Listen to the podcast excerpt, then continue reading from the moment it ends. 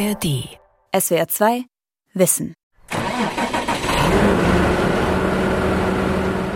Es ist ein warmer Juniabend. Philipp Kreinbring hat gerade mit seiner Familie zu Abend gegessen und macht sich auf den Weg zu seinem Getreideacker. Die nächsten Stunden wird er damit verbringen, den Weizen mit Pflanzenschutzmitteln gegen Pilzkrankheiten zu behandeln. Vor 2 Uhr nachts ist er nicht zurück. Also von dem Mittel sind es 0,6 Liter pro Hektar. Und ähm, das ist jetzt so, dass ich jetzt die Abend- und Nachtstunden nutze und durch die Technik habe ich die ursprüngliche Aufwandmenge ähm, auch noch mal gut um, ja, um 25 Prozent in dem Fall reduziert. Reiche Ernte mit weniger Pestiziden. Landwirte müssen umdenken. Von Leonie Joost. Sowohl auf EU- als auch auf Bundesebene wurde beschlossen, dass der Einsatz von chemisch-synthetischen Pflanzenschutzmitteln bis 2030 um die Hälfte reduziert werden soll. Und damit auch die unerwünschten Nebenwirkungen auf Boden, Insekten und Menschen. Doch welche Möglichkeiten haben Landwirtinnen und Landwirte, den Einsatz von Pestiziden zu reduzieren und dennoch hohe Ernteerträge zu erzielen? Ein dunkelgrünes Meer aus gleichmäßig gewachsenen, etwa ein Meter hohen Getreidepflanzen liegt vor dem Traktor von Philipp Kreinbring an manchen Stellen getupft mit leuchtend roten Mondköpfen. Die Sonne steht schon tief. Also wir fahren jetzt äh, in den Weizen und machen die sogenannte Abschlussbehandlung. Die mache ich eigentlich immer, sieht aber immer unterschiedlich aus. Dies Jahr ist sie tatsächlich auch mit einer Fungizidbehandlung dabei, weil wir ein Wetter haben, was ähm, Infektionen noch verursachen kann. Und hier geht es zum Teil auch um die sogenannte Fusarium-Absicherung. Fusarium ist ein Pilz, der sich an die Körner haften kann. Die warmfeuchten Witterungsbedingungen der letzten Tage waren ideal für Pilze wie den Braunrost, der die Blätter befällt, oder die sogenannten Fusarien, die die Ähren infizieren. Die Pflanzen bilden dann große Mengen Toxine, die sowohl für Tiere als auch für Menschen giftig sind. Um die Menge der eingesetzten Pestizide so weit wie möglich zu reduzieren, hat sich Kreinbring eine spezielle Pflanzenschutzmittelspritze aus Dänemark gekauft, die den Weizen besser benetzt als herkömmliche Spritzen. Damit kann er bis zu 50 Prozent der eingesetzten Mittel einsparen. Außerdem achtet er darauf, nur bei optimalen Einsatzbedingungen zu fahren. Wenig Wind und Sonnenstrahlung und einer Luftfeuchte von mindestens 60 Prozent. Bevor Kreinbring mit seiner Arbeit beginnen kann, muss auf seinem Traktor noch alles richtig eingestellt werden. Also ich habe hier mehrere Computer. Das ist einmal ein Computer, der nur für die Spritze ist. Den habe ich jetzt gerade eingestellt. Dann ist es ein Computer, der für die ganze GPS-Steuerung ist. Also die Spritze schaltet sich automatisch ein und aus, dass ich quasi nichts doppelt behandle. Das kriegt man mit dem Auge nicht so gut hin, als wenn es ein Satellit steuert. Und da habe ich jetzt gerade sozusagen die Daten von der Fläche geladen, auf der wir uns befinden. Und dann äh, können wir dann auch gleich losfahren sozusagen. Philipp Kreinbring, der einen Ackerbaubetrieb in der Nähe von Magdeburg bewirtschaftet, ist seit Jahren bemüht, die eingesetzten Mengen an Pflanzenschutzmitteln auf ein Minimum zu reduzieren. Er achtet auf die Boden- und Pflanzengesundheit, sagt, er möchte einen anderen Weg als den herkömmlichen einschlagen, Alternativen ausprobieren. So behandelt er seine Böden zum Beispiel mit Präparaten aus Mikroorganismen, die die Pflanzengesundheit stärken. Für sein Bemühen erhielt er im Jahr 2019 den jährlichen Branchenpreis und wurde zum Ackerbauern des Jahres gewählt. Pestizide sind nicht die einzige Möglichkeit, um Ackerkulturen vor gefräßigen Insekten, giftigen Pilzen und schnell wachsenden Unkräutern zu schützen. Die Biolandwirtschaft kommt ohne diese Chemikalien aus. Doch ihr Einsatz ist einfach und effektiv. Wenn sie schon genutzt werden, dann so sparsam wie bei Philipp Kreinbring. So erhofft es sich auch die EU. Im Jahr 2020 hat sie angekündigt, den Einsatz von Pflanzenschutzmitteln bis 2030 um die Hälfte zu reduzieren. In Naturschutz- oder Landschaftsschutzgebieten, in Biosphärenreservaten oder anderen Schutzgebieten soll der Pestizideinsatz komplett verboten werden. Bislang ist das nur ein unverbindliches Ziel. Immerhin hat die EU-Kommission im Juni 2022 den Entwurf für eine rechtlich bindende Verordnung veröffentlicht. Aber ist eine Landwirtschaft mit halb so viel Pestizideinsatz überhaupt machbar? Martin Häusling, Mitglied des Europäischen Parlaments und agrarpolitischer Sprecher der Grünen, ist zuversichtlich. Die Zahl ist tatsächlich äh, eine Herausforderung, die ist auch gut, auch innerhalb dieses Zeitraums durchaus machbar. Ich denke, wir müssen grundsätzlich zum Überdenken unserer Einsätze von Pestiziden reden, weil ein Punkt wird immer bei der ganzen Diskussion außer Acht gelassen. Wir haben auch eine europäische Biodiversitätsstrategie. Wir haben auch die Verpflichtung, den Verlust an Biodiversität zu stoppen. Dieser Verlust hat in den vergangenen Jahrzehnten dramatische Ausmaße angenommen. Europaweit ist sowohl die Zahl der Vögel als auch der Insekten stark zurückgegangen, und immer mehr Arten sind vom Aussterben bedroht. Die Gründe für den Rückgang der Biodiversität sind vielfältig. Sie liegen unter anderem in den immer größer werdenden Ackerbauflächen und dem Verlust von Lebensräumen wie Hecken oder Feldreinen. Aber auch die Pflanzenschutzmittel tragen eine Mitschuld. Wie hoch sie genau ist, lässt sich nicht mit Sicherheit feststellen. Klar nachweisbar ist jedoch der negative Einfluss auf sogenannte Nicht-Zielorganismen, also Pflanzen und Tiere in Boden, Wasser und Luft. Ein pauschales Reduktionsziel der EU hält Martin Häusling, der selber einen Biobetrieb bewirtschaftet, trotzdem für ungeeignet weil die Ziele zum einen nicht konkret genug genannt sind und man jetzt mit Tonnen zum Beispiel operiert pro Mitgliedsland, was überhaupt keine gute Grundlage ist, um Minimierungsziele zu erreichen. Wir müssen uns die Mittel einzeln anschauen und nicht nur darüber reden, wie viel wird insgesamt ausgebracht. Eine Kritik, die von vielen Landwirten geteilt wird. Denn wie giftig ein Mittel ist, hängt nicht unbedingt von seiner Menge ab. So können moderne Wirkstoffe in geringer Dosierung ebenso wirksam sein wie größere Mengen älterer Mittel. Auch Landwirt Philipp Kreinbring hält von dem 50% Reduktionsziel wenig.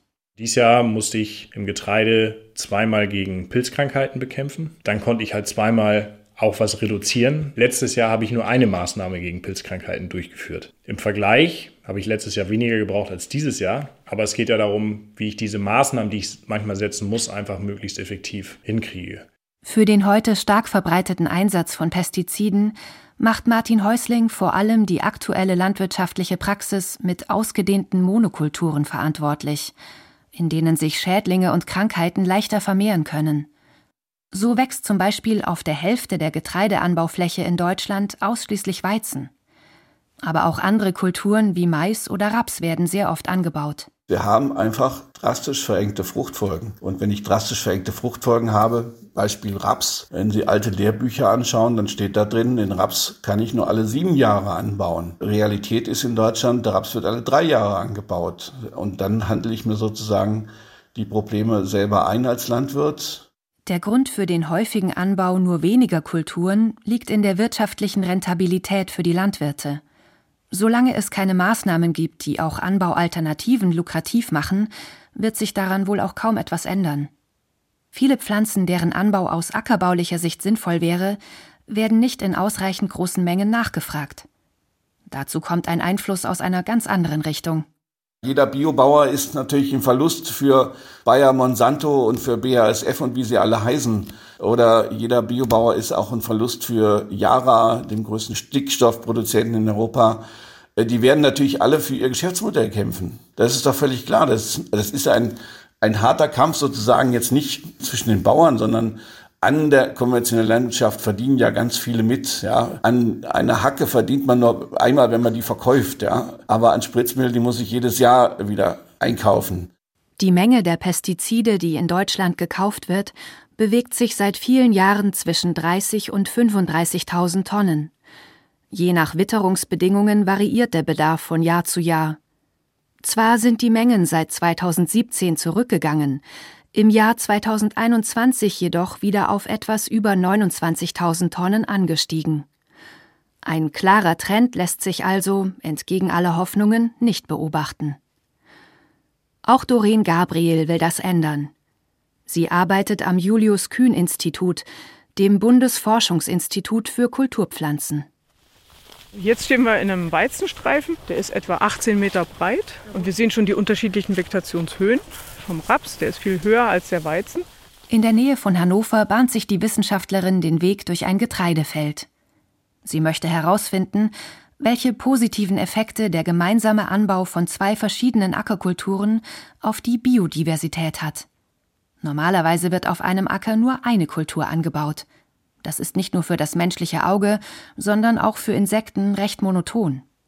Hier jedoch wechseln sich Weizen und Raps ab. Experten sprechen von Streifenanbau. Die Idee dieses Systems ist, dass zum einen wir zwei Kulturen auf einem Feld anbauen. Wir erhöhen damit praktisch die Kulturartendiversität auf dem Feld und zum anderen erhöhen wir die Grenzliniendichte im Feld. Wenn man spazieren geht, sieht man ja häufig, dass Insekten sich entlang der Wege orientieren. Und mit Grenzlinien meine ich jetzt hier diese unterschiedlichen Strukturen, die einfach durch diese zwei Kulturen in einem Feld entstanden sind. Und Insekten orientieren sich entlang von diesen Randstrukturen, von diesen Grenzlinien. Gabriel will herausfinden, wie sich die Biodiversität, aber auch die Ernteerträge durch den Streifenanbau verändern. Er soll Schädlinge fernhalten und Nützlinge gezielt fördern. Der gelbblühende Raps zieht Schwebfliegen oder Marienkäfer an, die sich dann nebenan im Weizen über unerwünschte Arten wie Blattläuse oder Rapsglanzkäfer hermachen. Die Hoffnung ist, dass so der Schädlingsbefall gering bleibt und weniger Pflanzenschutzmittel eingesetzt werden müssen. In einem Pilotprojekt konnte gezeigt werden, dass die Blattläuse um die Hälfte in der Dichte reduziert waren im Streifenanbau und die Rapsglanzkäfer um 20 Prozent. Also die Larven der Rapsglanzkäfer. Das bezog sich allerdings nur auf vier Betriebe. Und wir wollen jetzt natürlich über 14 Betriebe schauen, wie sich die Ergebnisse halten. Einige Wochen zuvor war Doreen Gabriel bereits unterwegs, um mit Fallen die Anzahl der Insekten, Kohlschotenrüssler, Rapsglanz oder Marienkäfer zu bestimmen. In dieser Woche nun wird geerntet.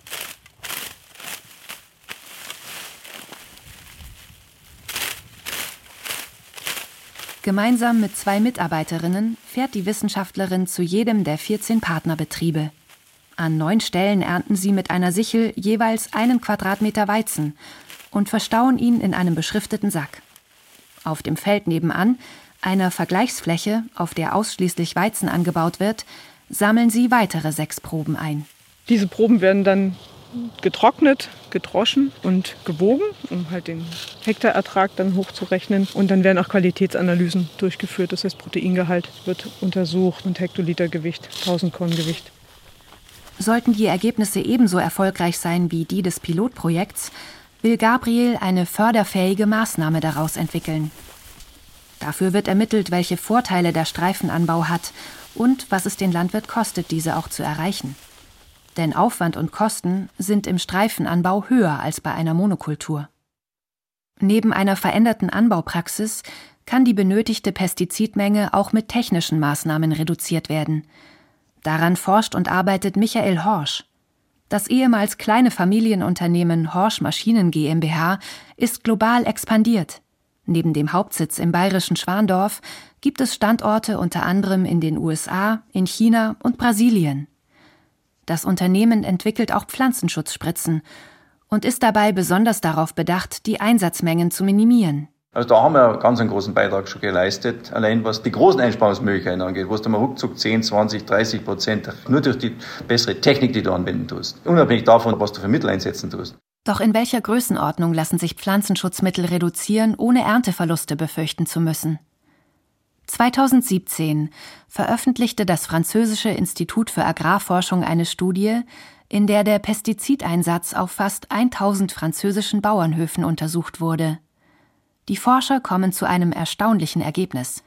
Auf fast zwei Dritteln der Betriebe konnte der Einsatz von Pestiziden um 42 Prozent reduziert werden. Und das ganz ohne Ertragsverluste. Voraussetzung waren dafür allerdings veränderte Fruchtfolgen oder widerstandsfähigere Pflanzen. Deshalb können die Ergebnisse nicht ohne weiteres verallgemeinert werden. Sie zeigen aber, dass Einsparungen ohne Ernteverlust möglich sind. Auch in Deutschland gibt es Untersuchungen dazu. An der Bayerischen Landesanstalt für Landwirtschaft beschäftigt sich Klaus Gehring seit der Mitte der 1990er Jahre mit dem Thema Unkrautregulierung. Wenn nicht mehr so viele Pestizide eingesetzt werden sollen, so Gehring, braucht es Alternativen. Diese liegen vor allem in der mechanischen Unkrautbekämpfung, zum Beispiel mit dem Flug. Doch das habe unschöne Nebenwirkungen. Ja, es gibt verschiedene Nachteile. Für den Betrieb ist einmal der Nachteil, es ist äh, aufwendiger, es ist zeitintensiver, es ist teurer, das sind produktionstechnische Nachteile. Und äh, hinsichtlich Umwelt hat die mechanische Unkrautregulierung auch einen großen Pferdefuß, Sie beruht auf weiter Strecke mit Eingriff in den Boden, also die Unkräuter werden gehackt, gestriegelt, äh, Boden wird bewegt, oberflächlich wird der Boden gelockert äh, und dies bedeutet auf hängigen Flächen äh, automatisch ein deutlich erhöhtes Erosionsrisiko. Das Pflügen hat noch einen weiteren Nachteil, den vermehrten Kohlenstoffaustrag aus dem Boden. In einem mehrjährigen Versuch konnte die Universität Kiel zeigen, dass sich die Treibhausgasemissionen aus Ackerflächen deutlich reduzieren lassen, wenn auf das Pflügen vor der Aussaat verzichtet wird. Direktsaat heißt das Verfahren. Beim Pflügen werden zwar die Unkräuter bekämpft, aber dadurch, dass der Boden in großem Stil geöffnet und gewendet wird, kommt es zu Zersetzungsprozessen und Treibhausgase werden frei. Und hier kommen die Pestizide ins Spiel. Denn um auf den Flug verzichten zu können und Treibhausgase einzusparen, braucht es Alternativen. Eine davon ist Glyphosat. Glyphosat ist ein Herbizid, ist ein chemisches Herbizid. Äh, das ist ein Wirkstoff, der bisher einzigartig ist. Es gibt keinen anderen Wirkstoff, der mit demselben Wirkmechanismus und derselben Effizienz äh, Unkräuter bekämpft. Jahrelang hatte es in Deutschland und auf EU-Ebene heftige Debatten darüber gegeben, ob der Einsatz von Glyphosat verboten werden sollte. Immer mehr Studien belegen, dass das Mittel nicht nur Unkräuter tötet, sondern auch negative Effekte auf die Biodiversität und das Bodenleben hat. Die aktuelle EU-Zulassung läuft im Dezember 2023 aus. Mitte Oktober wollten die europäischen Mitgliedstaaten über eine Verlängerung entscheiden, Anders als im Vorfeld erwartet, haben sie nicht zugestimmt. Die Abstimmung wurde vertagt. Im Koalitionsvertrag der Bundesregierung steht, dass Glyphosat in Deutschland Ende 2023 vom Markt genommen werden soll. Solange es jedoch auf EU-Ebene zugelassen bleibt, ist ein nationales Verbot rechtlich schwierig, wenn nicht sogar unmöglich. Wenige Wochen vor der EU-Abstimmung hat die EFSA, die Europäische Behörde für Lebensmittelsicherheit, ihre Untersuchungsergebnisse zur Wiederzulassung von Glyphosat veröffentlicht. Die EFSA schreibt Bei der Bewertung der Auswirkungen von Glyphosat auf die Gesundheit von Mensch und Tier sowie auf die Umwelt wurden keine kritischen Problembereiche festgestellt. Allerdings, so räumt die EFSA ein, gebe es einige Datenlücken. So konnte unter anderem das ernährungsbedingte Risiko für Verbraucher nicht abschließend geklärt werden. Im Jahr 2015 hatte die EFSA erklärt, es sei unwahrscheinlich, dass Glyphosat beim Menschen Krebs erzeuge. Die Internationale Agentur für Krebsforschung kam im selben Jahr jedoch zu einem anderen Ergebnis und bewertete Glyphosat als wahrscheinlich krebserregend. Weltweit wird Glyphosat in höchst unterschiedlichem Ausmaß eingesetzt. Während herkömmliche Ackerkulturen beim Kontakt mit dem Herbizid sterben, ebenso wie die Unkräuter, gibt es gentechnisch veränderte Pflanzen, die gegen Glyphosat resistent sind. Felder mit gentechnisch veränderten Pflanzen können also auch während der Wachstumsphase mit dem Herbizid behandelt werden. Entwickelt wurden diese Pflanzen, ebenso wie das Glyphosat, vom heute zu Bayer gehörenden US-Unternehmen Monsanto. Das Unternehmen verkauft beides, das gentechnisch veränderte Saatgut und das dazu passende glyphosathaltige Herbizid namens Roundup. In Deutschland ist der Anbau gentechnisch veränderter Pflanzen verboten, deshalb ist der Glyphosateinsatz deutlich geringer als in den USA oder in Südamerika. Doch der Import von Futtermitteln aus diesen Ländern ist in Europa seit Jahren gängige Praxis. Landmaschinenhersteller Michael Horsch wirft der EU daher Doppelmoral vor. Es ist eigentlich ein Irrsinn. Bei uns wird man es verbieten, dort wo man am wenigsten äh, Schindluder mit betreiben und dort wo am meisten Schindluder betrieben wird, wird man es noch, indem dass man die Nahrungsmittel nach wie vor von den Ländern kaufen und bei uns importieren, noch stillschweigend hinnehmen. Also das es muss sich irgendwann mal aufhören, dass wir diese, dieses Greenwashing oder Pestizidwashing da betreiben. Statt Glyphosat und andere chemische Pestizide zu nutzen, können Unkräuter auch mechanisch entfernt werden. Was das in der Praxis heißt, weiß auch der niedersächsische Landwirt Arndt von Hugo. Er steht auf seinem Rübenacker, auf dem das Unkraut in diesem Jahr gute Wachstumsbedingungen hatte. Wir haben äh, am Anfang der Vegetation Herbizide eingesetzt, um die Unkräuter zu unterdrücken. Jetzt am Ende sind wir mehrfach mit der Handhacke durchgegangen, also haben auch da schon Strategien natürlich verwendet, um ohne Chemie auszukommen. Aber das war sehr zeitintensiv und auch kostenintensiv. Also hier ist tatsächlich mehrfach per Hand Unkrautbesatz reduziert worden, indem wir hier durchgegangen sind und die Unkräuter rausgezogen oder gehackt haben. Um die etwa 20 Hektar Rüben per Hand zu bearbeiten, waren rund 100 Arbeitsstunden nötig, so der Landwirt. Hätte er komplett auf chemische Unkrautregulierung verzichtet, wäre es ein Vielfaches gewesen. Viele seiner Berufskollegen, so von Hugo, machten sich aktuell große Sorgen, ob sie ihre Betriebe überhaupt noch wirtschaftlich rentabel betreiben können, sollte die Anwendung von Glyphosat und anderen Mitteln stark eingeschränkt werden. Die Stimmung unter den Berufskollegen sei gespalten. Die einen verzweifelt und aufgebracht. Und dann gibt es einen Bereich von Landwirten, die einfach sagen, so jetzt, ich bin da raus, ich will mich damit gar nicht mehr beschäftigen, ähm, das kann in Zukunft wer anders machen. Also die versuchen sich bis zum Generationswechsel hinzuretten und dann ihre Betriebe aufzugeben. Und ich finde es schade vor allen Dingen deswegen, weil damit eben auch in den Dörfern eine Struktur wegbricht und auch eine Kultur wegbricht von Leuten, die wir brauchen, um diese Flächen zu bewirtschaften. Wenn die einmal aufgeben, weil sie vielleicht von der Politik sich nicht respektiert fühlen und beachtet fühlen, dann kriegen wir die nicht wieder. Die Notwendigkeit, Pflanzenschutzmittel sorgsamer einzusetzen, ist Arndt von Hugo bewusst. Also jeder Landwirt sieht ja Perspektiven auf Pflanzenschutzmittel zu reduzieren. Gerade im Bereich der Robotik haben wir viele Möglichkeiten, aber auch über Züchtung haben wir viele Möglichkeiten, was zu machen. Wie diese neuen Möglichkeiten aussehen könnten, das wird aktuell in Hannover erforscht. Hier muss man immer ein bisschen achten. Geht Laser an, dann muss ich mal Dahinter wird jetzt sogar gelasert wahrscheinlich. Hilmar von Münchhausen, Geschäftsführer des Ackerbauzentrums Niedersachsen, führt durch die Gänge des Laserzentrums Hannover. Achtung, Laser steht auf der ersten Tür. Hinter einer zweiten arbeiten gerade ein Forscher und eine Forscherin an einem großen weißen Kasten, einem Laserroboter. Da geht es um den Einsatz von Lasern um insbesondere Ungräser, also auf den Ackerfuchsschwanz haben wir uns hier konzentriert, um zu versuchen oder um herauszufinden, kann man mit einem Laser so eine Ackerfuchsschwanzpflanze sozusagen schädigen, und zwar so schädigen, dass die Kulturpflanze dann schneller wachsen kann. Und wir haben herausgefunden, ja, das geht.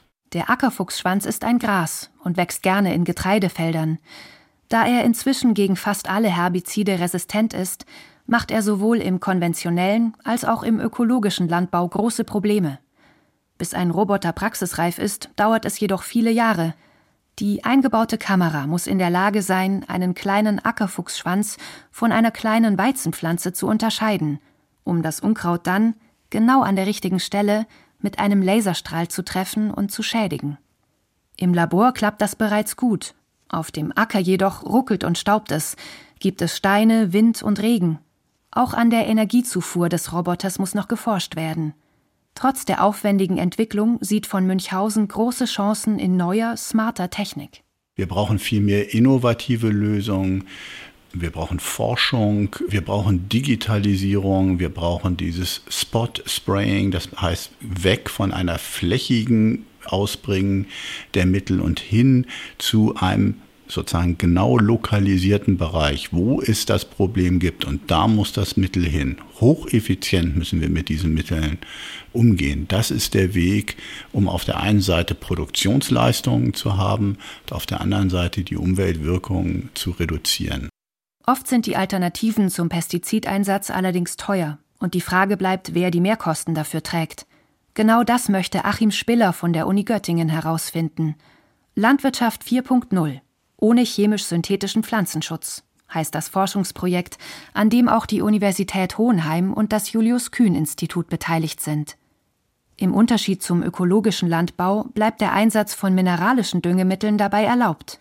Generell gelte jedoch, so Achim Spiller, dass die Unterschiede zwischen öko und konventionell oft gar nicht so groß und zum Teil auch fließend seien. Biolandwirtschaft ist ja klar definiert. Konventionelle Landwirtschaft ist bisher sozusagen alles andere.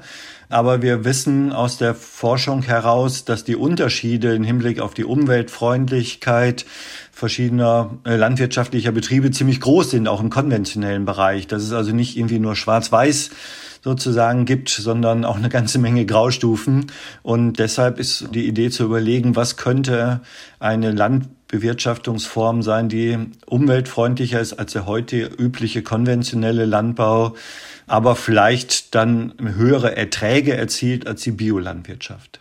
Denn bei allen Vorteilen hat der Biolandbau einen entscheidenden Nachteil. Laut Statistischem Bundesamt waren die Erntemengen auf ökologisch produzierenden Betrieben im mehrjährigen Durchschnitt fast 50 Prozent geringer als auf konventionellen Betrieben. Deutschlandweit liegt der Anteil von ökologisch produziertem Getreide bei lediglich drei Prozent der Gesamtmenge. Zwar ist die Nachfrage nach regionalen, ökologisch produzierten Lebensmitteln während der Corona-Zeit gestiegen, in Zeiten von Inflation und hohen Energiepreisen sparen viele Haushalte jedoch an den Lebensmittelkosten. Und das wird bereits an einem Nachfragerückgang im Biohandel sichtbar. Eine Zwischenlösung wären Lebensmittel, die zwar nicht die hohen Bioanforderungen erfüllen, trotzdem aber umweltschonender produziert werden als in der herkömmlichen konventionellen Landwirtschaft. Was jetzt erstmal ganz wichtig ist, dass man dann eine solche Zwischenform auch wirklich definiert und auch klar festlegt, was dann darunter zu verstehen ist. Also es gab schon mal vor gut zwei Jahrzehnten erste Versuche, mal sowas zu entwickeln. Die sind damals daran gescheitert, dass jeder was anderes drunter verstanden hat. Im Ökolandbau ist klar festgelegt, dass chemische Dünger und Pestizide verboten sind. Kontrollen sind daher einfach. Bei Zwischenformen sieht das anders aus. Die Menschen müssen dazu dann ja auch erstmal Vertrauen fassen. Ein bisschen mehr werden sie dafür bezahlen müssen. Vielleicht deutlich geringere Aufschläge als bei den Bio-Lebensmitteln, aber ein bisschen teurer wird es sicherlich werden. Diese Mehrkosten für die Reduktion der Pflanzenschutzmittel können entweder durch gezielte Agrarsubventionen oder höhere Verbraucherpreise gedeckt werden. Und das sollten sie auch, nicht nur im Hinblick auf den Erhalt der Artenvielfalt, sondern auch im Hinblick auf die menschliche Gesundheit. Zwar werden Pflanzenschutzmittel vor der Zulassung einem aufwendigen Prüfverfahren unterzogen, trotzdem kommt es immer wieder vor, dass eingesetzte Wirkstoffe Jahre später aufgrund toxischer Wirkungen auf den Menschen doch wieder verboten werden müssen. Der Landwirt und Landmaschinenhersteller Michael Horsch sieht noch eine ganz andere Möglichkeit, den Einsatz von Pflanzenschutzmitteln schnell zu reduzieren. Eine Umstellung der Ernährung. Denn nur 20 Prozent des in Deutschland angebauten Getreides werden als Lebensmittel verwendet. Fast 60 Prozent dienen als Tierfutter. Würde der Futtermittelanteil gesenkt, wären auch geringere Ernten vertretbar so weit wie möglich runter vom Fleisch, so weit wie möglich runter von Processed Food und verarbeiteten Nahrungsmitteln. Das gehört eigentlich propagiert. Und wenn wir das mal erreicht haben, dass die Gesellschaft sich im Größenland umgestellt hat, dann kann ich dann den nächsten Schritt gehen und kann sagen, okay, jetzt können wir uns auch eine, eine Ökolandwirtschaft leisten, wo wir durchaus die Erträge dann doch runterfahren. Das passt dann zusammen. Dann passt es für mich zusammen. Dann bin ich dabei. Aber nicht umgekehrt. Den einen Schritt vom anderen zu gehen. SWR 2 Wissen. Reiche Ernte mit weniger Pestiziden von Leonie Joost. Sprecherin Sarah Kempin. Redaktion Dirk Asendorf. Regie Andrea Leclerc. Ein aktualisierter Beitrag aus dem Jahr 2022. SWR 2 Wissen. Alle Folgen in der ARD Audiothek. Manuskripte und weitere Informationen unter swr2wissen.de.